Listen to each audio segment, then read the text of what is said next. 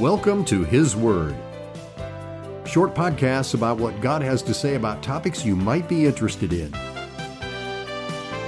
Not my words, but His Word. Today's podcast Those Shepherds.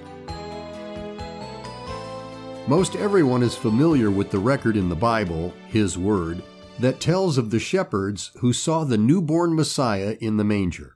His word tells us that they were in the fields keeping watch over their flock by night. Understanding some of the biblical culture of that day gives us some insight to those shepherds. In Bible times, shepherds and farmers made an arrangement. Right after harvest time, shepherds would bring their flocks into the recently cultivated fields after the farmers had harvested their crop.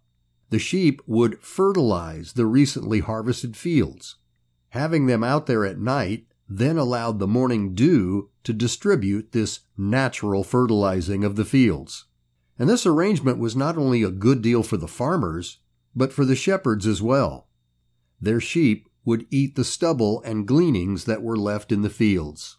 Now, this wouldn't be in the winter time with snow and frost on the ground because by that time the stubble and gleanings would not be readily available. So this arrangement took place right after harvesting.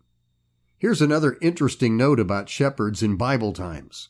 Because they traveled around with their flocks to different areas, it was very common for them to bring news as they traveled.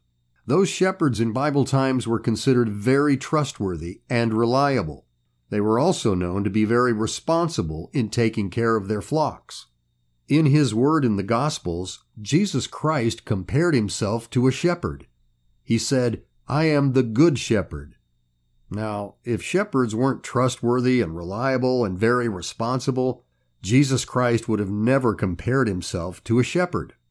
In fact, Jesus Christ also said that the shepherd lays down his life for the sheep, whereas a hired person would not.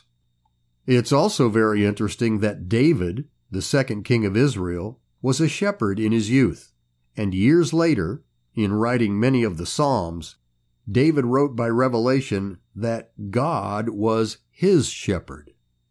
On that wonderful night when Jesus Christ was born, God, by way of an angel, brought a magnificent message to some shepherds who were abiding in the field, keeping watch over their flock by night. The angel said unto them, Fear not, for behold, I bring you good tidings of great joy, which shall be to all people. For unto you is born this day in the city of David a Saviour, who is Christ the Lord. And this shall be a sign unto you. You shall find the babe wrapped in swaddling clothes, lying in a manger. And then the record goes on to say, And suddenly there was with the angel a multitude of the heavenly host, praising God and saying, Glory to God in the highest, and on earth peace, goodwill toward men. Now, if you're familiar with this record in the Gospel of Luke, those shepherds quickly went to Bethlehem and found Mary and Joseph and the baby lying in a manger.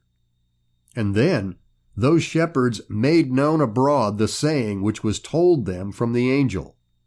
The long awaited Messiah, Christ the Lord, had arrived. Thanks for listening. Subscribe, it's free and you'll never miss an episode. And if you think this episode might be helpful to someone, share it with them. And you can find full length teachings, both audio and video, available free at confidenceandjoy.com. Have a comment? Just use the contact tab on the homepage.